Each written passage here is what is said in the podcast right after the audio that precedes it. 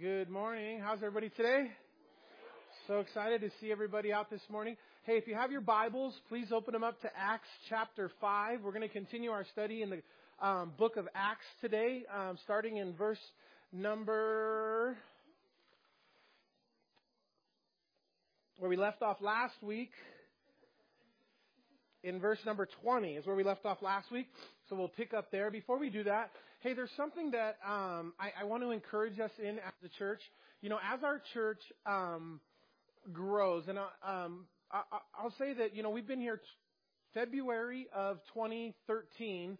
This church started. There was a there was a wall down here. There was eight foot ceilings, and we had this narrow, 17 and a half feet wide by 50 feet long sanctuary, and I had 65 chairs in there. And on um, what was it? September 1st, the first Sunday in September 2013, we had our first church service here, and we had 65 chairs put out. Um, we didn't have any monitors, and we had uh, Destiny who was leading worship on a, on a guitar, acoustic guitar, and we had like 70 people show up the first Sunday.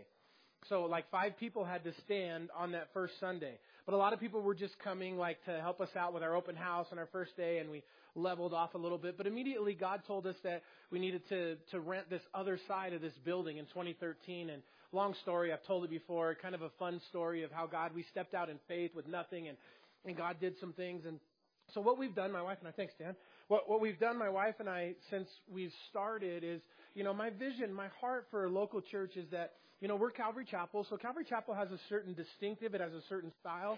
Um, Calvary Chapel is not a denomination in the fact that we don't send any money to anybody. They don't send us any money. We don't have any kind of um, governing body that oversees us. We're, we're more of a what we call a movement where, um, but but Calvary does have some distinctives. They have a few things that um, they say. Listen, this is our, our our base kind of theology and doctrine and, and way that we function. And if you if you agree with this and you like this and you want to function within these parameters, you can be Calvary Chapel. You have lots of freedom. But if there's certain things that if you get outside of these parameters. God bless you. We love you, but you just can't call yourself Calvary. Just continue to do what you're doing under a different name. And, and that's kind of the Calvary fellowship. So in a way, we're denominational. In a way, we're not like, we're by, by definition, our, our denomination is non-denominational. You know, actually, I, the, the term that, that I think actually is more appropriate is interdenominational. But that, that term interdenominational, it always brings up red flags. People's like, what does that mean? So it's hard to use that term. But all that basically means is that from no matter what denomination you're from, you're welcome here. It's interdenominational, so everybody's welcome.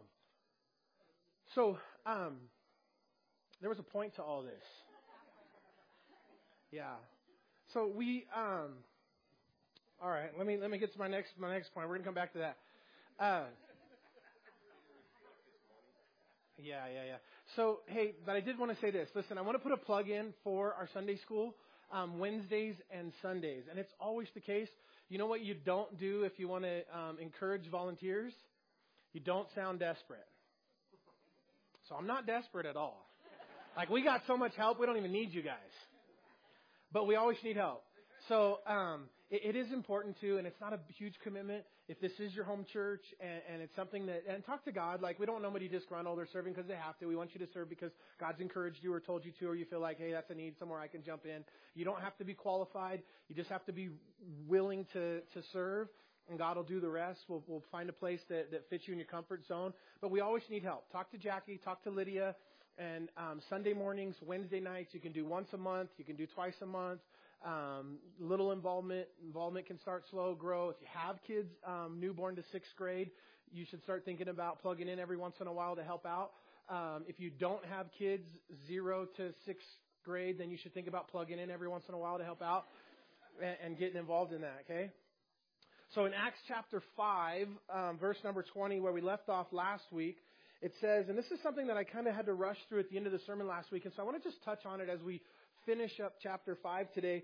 But it says, um, in verse, let's start in 17 so we'll catch it in context. 517, it says, Then the high priest rose up and all those who were with him, which was the sect of the Sadducees, and they were filled with indignation, and laid their hands on the apostles and put them in, in the common prison.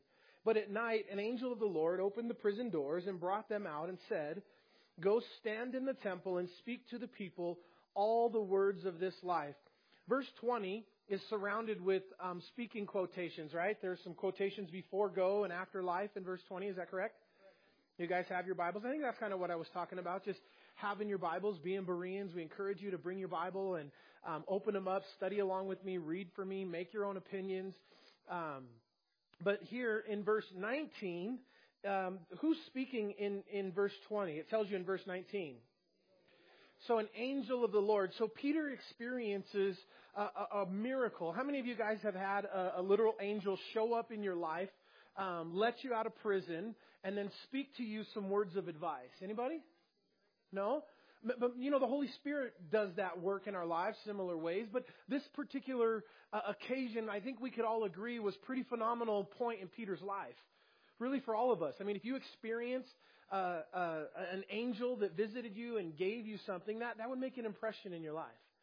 How many of you guys have anybody willing to raise their hand? Does anybody think they've ever seen an angel in, in person? Couple? Yeah. I think my hand would be up too. I have this kind of thing that happened to me one time and this person was homeless on the street and, and I had passed by him. They were, and, and as I looked at him, they, the, the, the face was not a homeless person. The face was that of an angel and it wasn't, it was the eyes, and it was something special. It was just like that that look. And I and I passed them, and I turned around, and they were gone. And there was nowhere to go. We going to do a bridge, so I don't know. Maybe I saw an angel. Maybe I saw a homeless guy that just had a really good art of dis- disappearing in the middle of nowhere. But um, but but the Bible does say that be careful when you enter, entertain strangers because some of you will will um, unknowingly enter, being entertaining strangers. So be courteous and be hospitable, and and you never know where you might encounter um, an angelic appearance. Well, Peter has this moment. They're in prison. They've been in, put in prison. Do you remember why Peter and John are in prison in this in Acts chapter five here? For for what? They robbed a bank there in Jerusalem. they were preaching and teaching. That's right.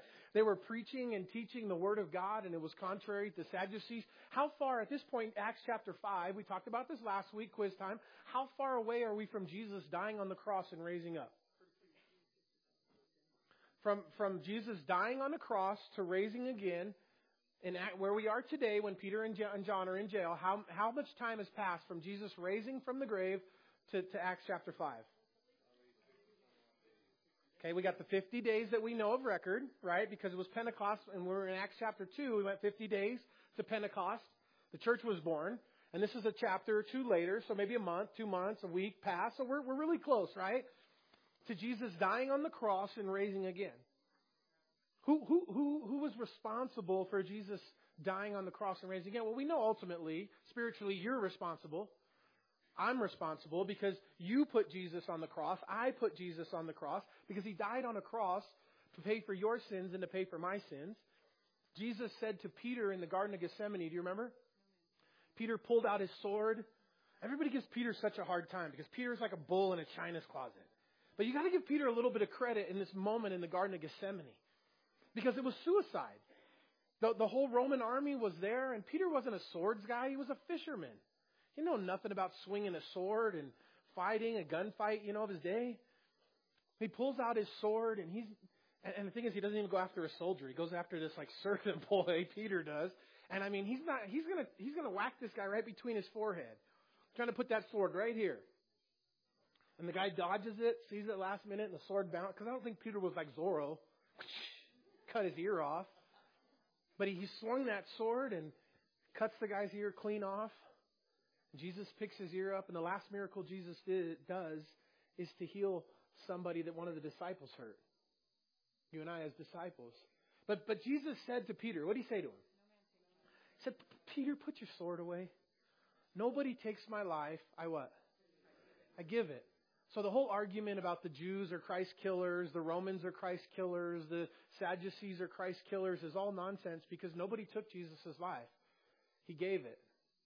There was pawns, but Jesus said to Peter in that moment, he said, Peter, if I wanted to, I could call 12,000 legions of angels to my side, or, or 12 legions of angels. A legion is a, is a Roman garrison of soldiers numbering 6,000. My mathematician's in here. 12 times 6. 72,000 angels.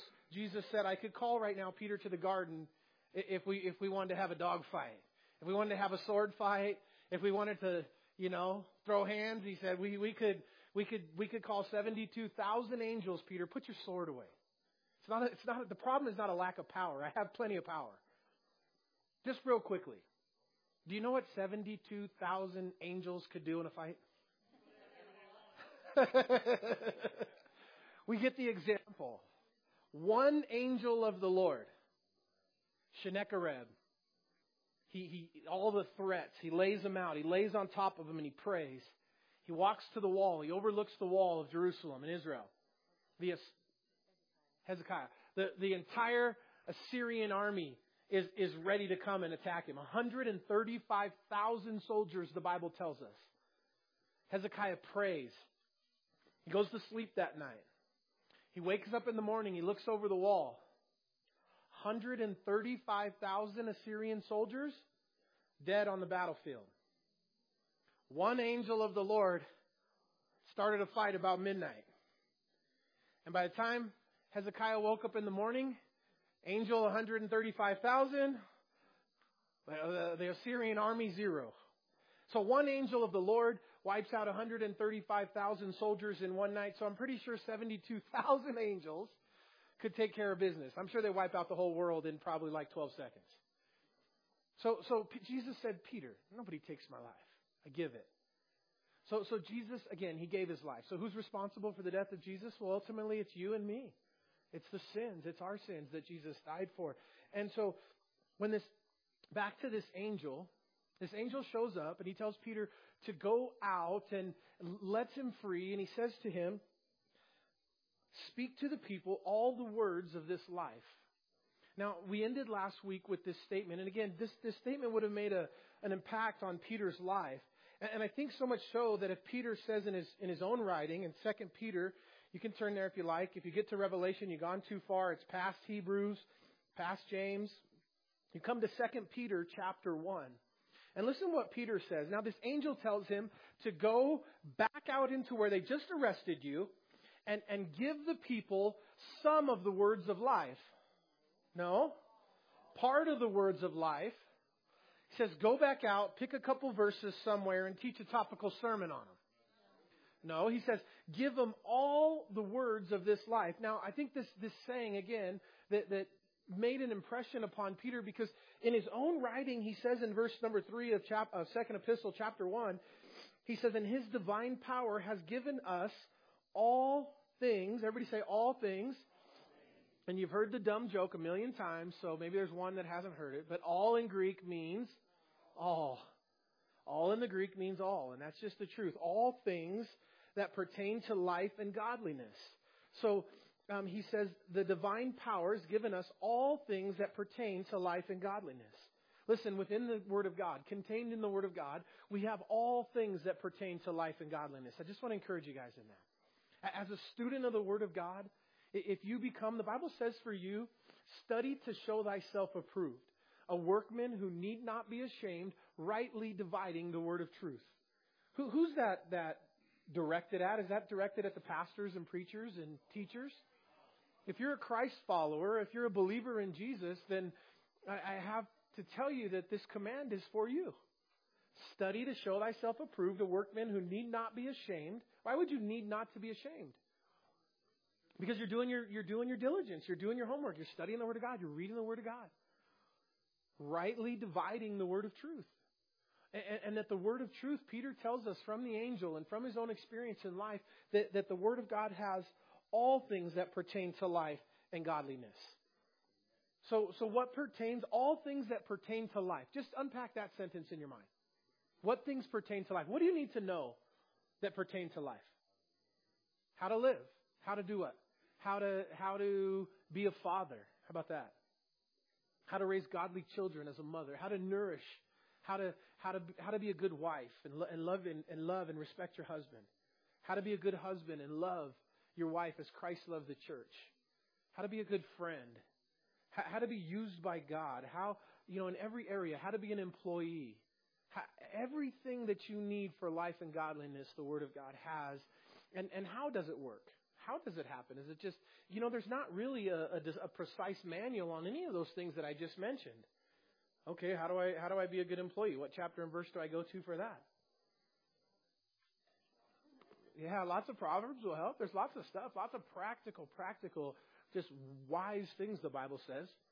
You know, the one I like the best is when people say, "Oh, I read the Bible, I don't understand it." I take him to a verse that says, "Be kind to one another." What part of that don't you understand? You know, it's, it's pretty simple. So yeah, lots of practical things. But listen, coupled with the Word of God is something that's super dynamic to you and I. It's called the, the Holy Spirit. Jesus said, if I go, I'll send a what? A helper, a comforter will come and he'll, he'll remind you of all things that I taught you. So you take the Word of God with the Spirit of God who lives inside of you, who makes the Word of God come to life in you. You put the two together and you have all the things you need for life and godliness. You, you point your life at Jesus and becoming more like Him every day, loving Jesus more every day, falling more in love with Jesus, you're, you're going to find the things you need that pertain to life and godliness. You know, I think it's so profound and powerful sometimes. You know, we, we, we get these little like tidbits in the Bible that really they, they should be mind blowing if we stop for a minute to where the Bible says, I'll give you everything. You know, like if somebody came to you, people make millions and billions. Tony Robbins, don't raise your hand. If you're like a Tony Robbins pupil. Okay? I might shame myself by saying something derogatory towards you. No, I'm just kidding. Um, Tony Robbins, I'm sure, has some great stuff, but it's not godly. I don't have time for it. But anyways, he made billions of dollars, right? With what? What was he selling? Happy, healthy, wealthy. He was selling prosperity. He was selling a lifestyle that would teach you how to be good in business and make money and, uh, of course it sells. Like if I could come up and tell you, hey, this is how you'll be good in business. This is how you'll be happy, healthy, wealthy. This is how you'll, and, and he did, and, you know, and this is how you'll be prosperous in your business and your portfolio will explode. And, you know, these, these seminars that just went absolutely nuts and the books went crazy and still to this day. But yet the Bible does all of that. The Bible says to you the very simplest but yet profound way. Listen, do you know the Bible promises you prosperity and success in everything you do? Any, anybody, anybody know where you'll find that? How about another spot? A couple places in the Bible. Two places I think of that I know of where the Bible promises me prosperity and success. So again, if I could come to you this morning, you know, and I say, hey, just for 1999, I will give you, I will promise you in your life prosperity and good success. Would anybody get out a $20 bill for 1999? Yeah, you probably would. And yet the Bible says that if you if you meditate on the Word of God day and night and be careful to do all that's in it, God will give you good success and prosperity and or prosperity and good success in all that you do. That's it. I'll read my Bible morning and night. Do what it says. Yeah, it's that simple. That simple. Pastor, is this another one of those sermons? Read your Bible more. That's all I got. I told you guys I don't know nothing else. Just read your Bible more. Hey, but on the last little note on this, listen, we'll go on. The Apostle Paul, that, this is Peter now. One of the things we do doctrinally as we study through the Bible is we try to look at different examples. What did Jesus say about it? What did the Apostle Paul say about it? Um, what did Peter say about it? You know, and so we catch it from different angles and we get this kind of cool perspective. Well, the, on the same idea, the Apostle Paul went to a city called Thessalonica. And while he was there, he started a church. And, actually, it's a very important piece of, of, of biblical history because Paul wrote a letter to the church that he started in Thessalonica. What's it called? Thessalonians. It's in your Bible. Thessalonians holds the keys to, to biblical prophecy concerning the rapture, concerning the second coming of Jesus. Like some very important things in Thessalonica that happened there that Paul wrote to them about. Well, Paul left and he went to a city called Berea. And when he was in Berea, he never wrote, uh, he wrote him a letter. He never started a church there. He, he, we don't have any book of Bereans in the, in the Bible. But then Paul said this about the two cities, and Thessalonica, again, being an important stop on Paul's life journey. Paul said, I went to these two cities, and he said, the men and the women in Berea, they were more noble than those in Thessalonica, because those in Berea studied the word daily to see if these things were true. So the apostle Paul said he, he, he commended them. He encouraged them to go back and check what he was saying if it was true or not. When he was in Thessalonica, it was the Apostle Paul. They just believed him, which is okay. I mean, the one person you can actually don't have to double check is the Apostle Paul. He's cool. You don't. You just believe what he says. I promise. But but even the Apostle Paul, he's not mad at the Bereans because they didn't believe what he said. They went and checked it for themselves. He says they're better than those in Thessalonica. So for you, don't believe what I say, right? go for yourself and check it and see if these things are true. And, and that's being a Berean. We call that in church Bereans or being Bereans. They're people that, you know, that, that, that we should commend you that you go and you, you have a personal relationship, a personal study, that you know that the Word of God contains all things that you need for life and godliness. Now, I have a role as a pastor, a local pastor. It's a biblical call, and it's a part of the body of Christ that's described multiple times in the New Testament. One of, one of my job, or my job definition, is to equip the saints for the work of the ministry. That's what a, that's what a pastor teacher is supposed to do, to equip the saints for the working of the ministry. So my job is to equip you to go out and be the arms and the legs of the gospel. The church grows when you go out and you invite people and you share the gospel with your family and your coworkers and your circles. And every one of you has some part of this valley and area that you're a part of, that you're a, a super spy in for the Lord Jesus Christ, that you get to share the gospel subvertly in in your circles. And, and through that, the gospel grows. And, and, but yet I'm not superior to anybody. I'm not below anybody. We're all part of the body of Christ. And the, and, the, and the Lord says, as we all function within the body, that I just happen to be the obnoxious mouthpiece. I'm sorry that some of you are the big toe. That's just what God's called you to be. You just got to roll with it. You don't think the big toe is important? Try hitting it with a hammer. You don't think the big toe is important? Try cutting it off and walking down the street. Every part of the body is important. Every part does their part. And, and, and then God's, God's reward, listen, God's reward for your life in heaven it's not based on what part of the body you were. I told you guys this a hundred times. Hopefully, a few of you got it by now. What's it based on? That was three. Some of you guys heard them. Cheat off of them. What was it? What's it based on? Faithfulness. How faithful you are to what God told you to do. That's that's what your reward's going to be based on. I don't get a better reward because I was called to stand in front, or Miss Sue because she's over there keeping care of your babies, or um, Heather working in the in the coffee shop. It's based on how faithful you are to what it is God's told you to do. So be faithful. What has God told you to do? Where has He told you to serve? Go serve in the children's ministry. Oh, I think I just heard him. For you. All right. Hey, we're never going to get through nothing today. Let's go to um that was last week's sermon anyways. I just preached it again. All right, 21. So when they heard that, they entered the temple early in the morning and they did what? They taught. Hey, as you go through the Gospels, just really quickly, that word taught there, um, I have it highlighted, underlined in my Bible as you go through the Gospels, as you go through the book of Acts. It's something that I highlight because I think it's something that's so consistent um, of the disciples and of Jesus himself that it's something that you and I should model. When you get an opportunity, you teach.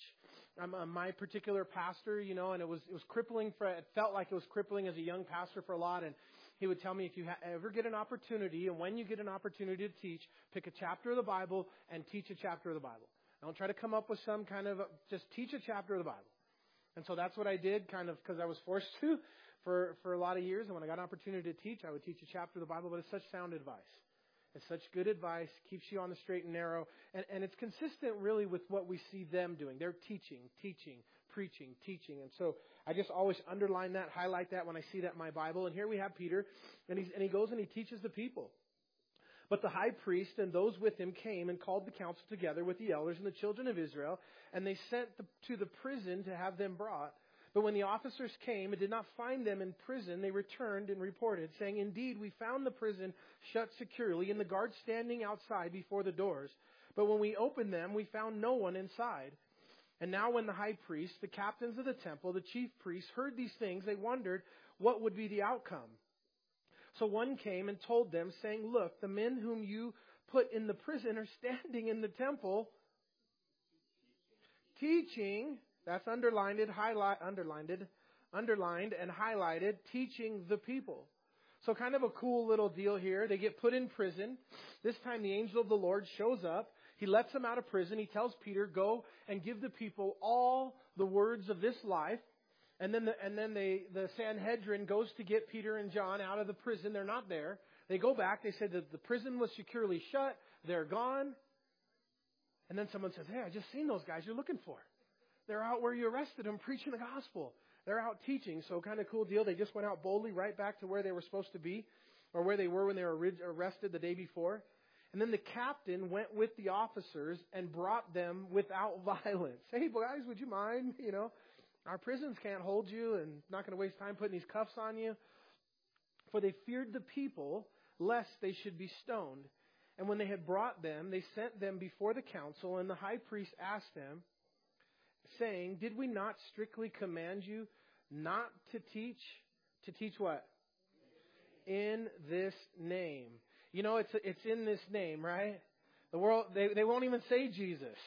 All they say is in this name. What, what name were they talking about? They were talking about Jesus. And it's so true and it's so consistent of the world. They hate Jesus. You know, and, and it's just true. And, and, and Jesus said, if they hated me, they're going to hate you. And, and really, as Christians, just we, we're not going to be loved by everybody. It's okay. It doesn't, doesn't mean we, we develop a bad attitude about it or we write anybody off because we're called to a higher standard. We're called to love um, the Lord our God with all our heart, mind, and soul, love our neighbors ourselves, be nice to people, love our enemies, pray for those who despitefully use us. But at the same time, we're not in a popularity contest. It's not a license to be rude or to, to be short or to be untactful in the way that we live or preach the gospel. But at the same time, um, it's encouraging to me, listen, that, that when people come against you, they don't hate you. They don't hate who you are.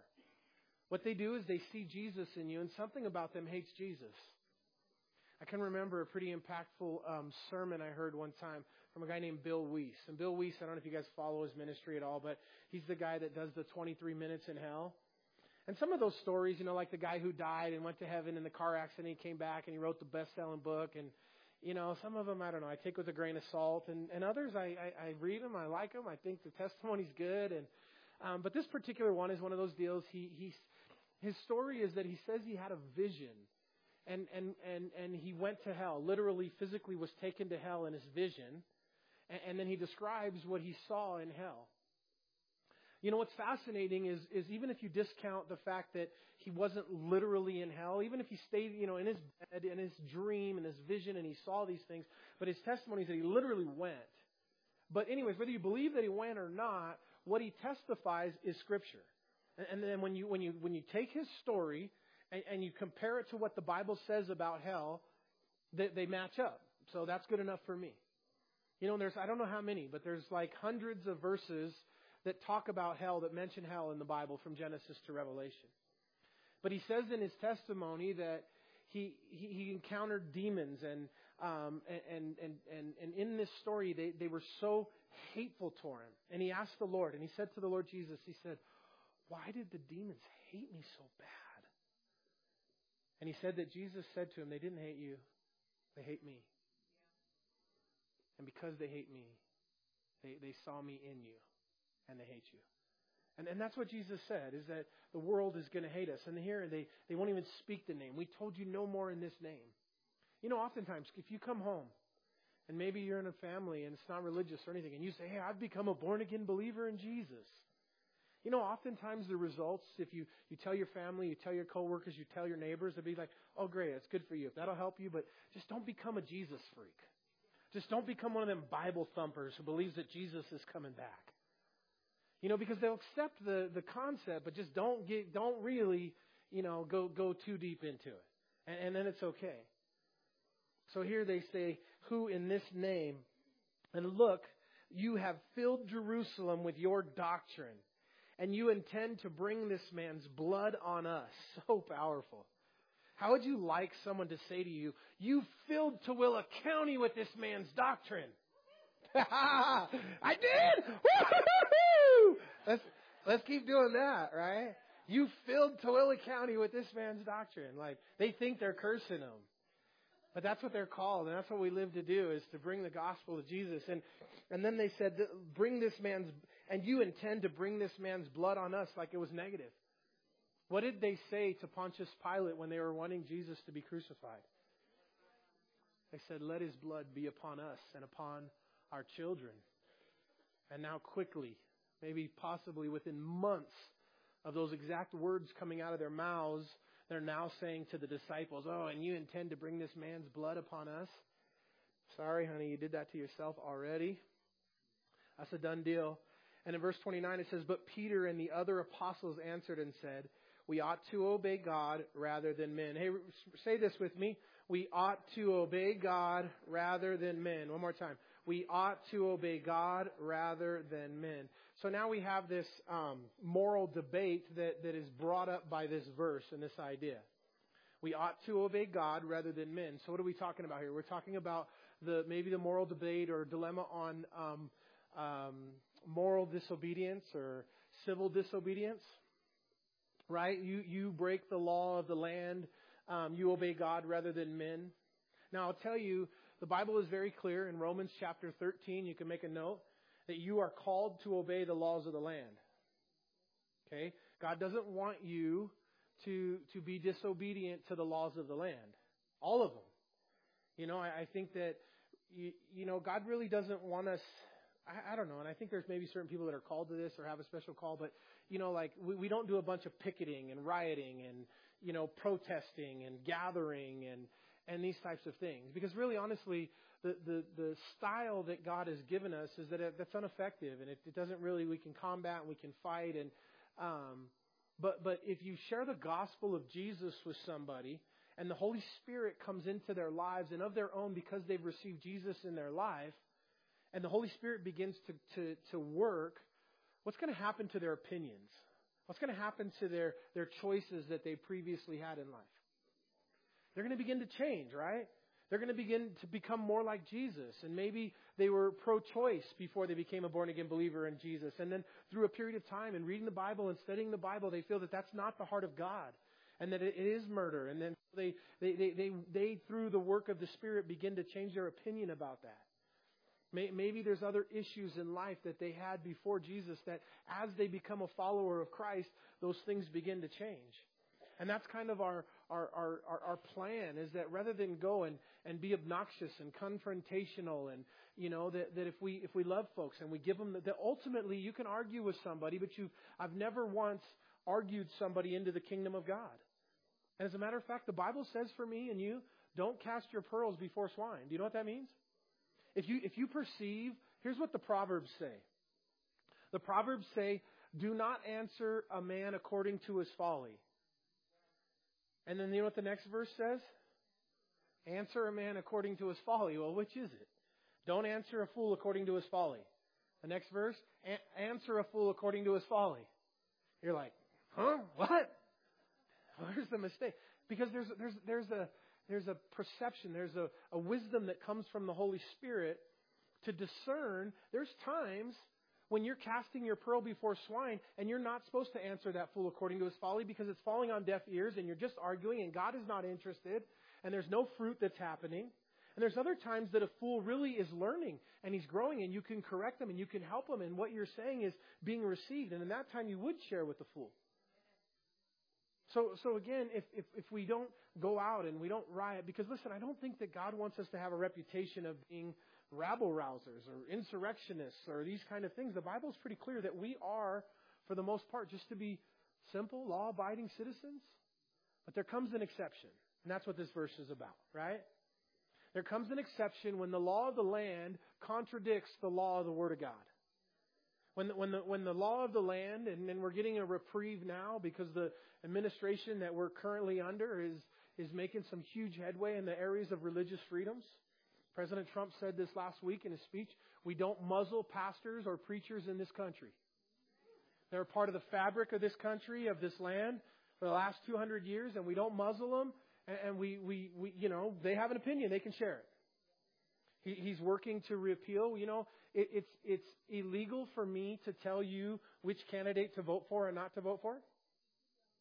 I, I, I, I from the from the pulpit. If I do, there's a law that says they can take away our church's 501c3. Listen, they can have it. and, and, and, and he's working to repeal those laws. Here's who you vote for. You vote for the party that's not killing babies. You vote, you vote for the party that has religious freedoms. You vote for the party that's for the nation of Israel. And just by the way, that's President Trump right now. So you vote for President Trump. That's who you vote for. Unless there's somebody else that's going to defend those things. You know,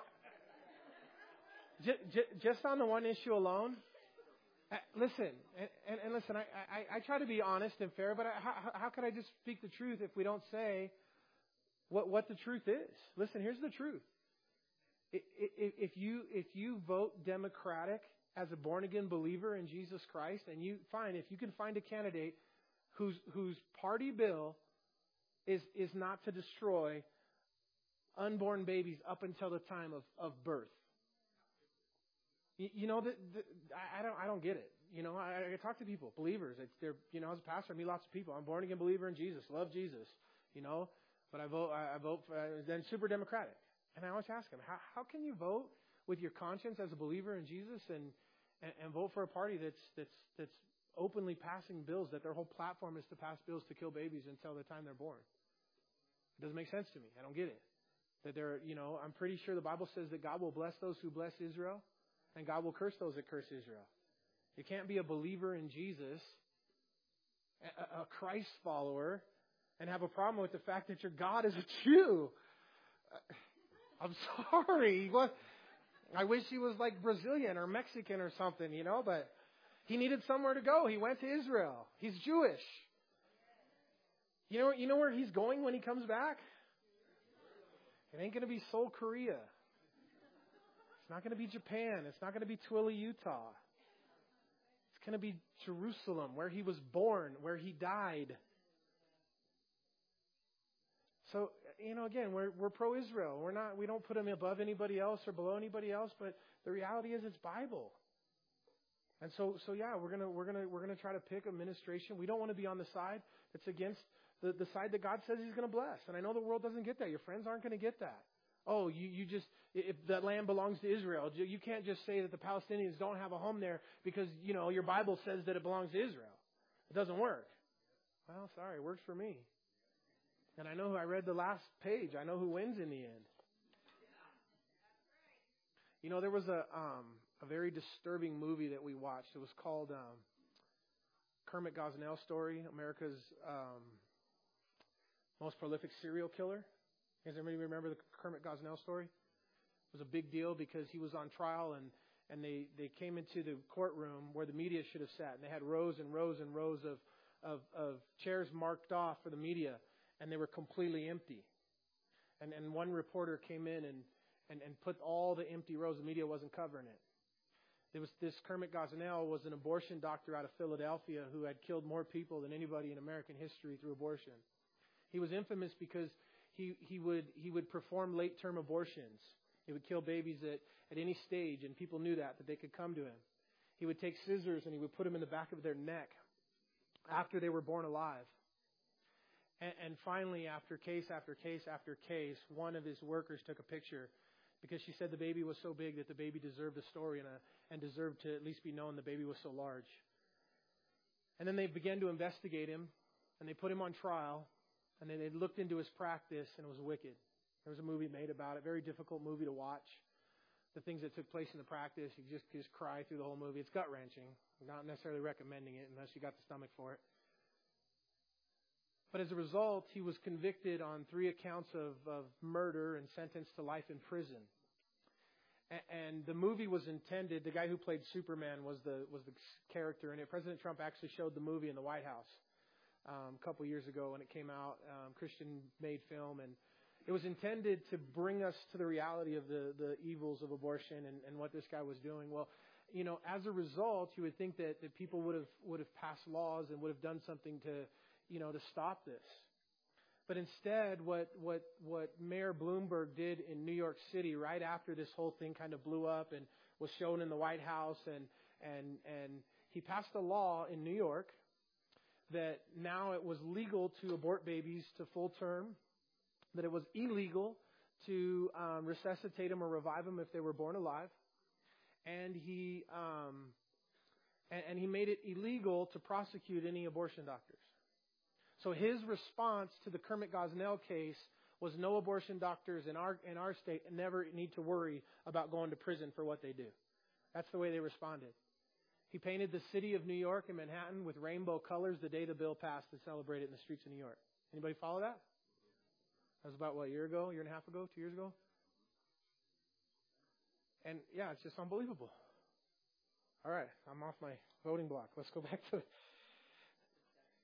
But yeah, yeah, yeah, yeah. All right, enough said.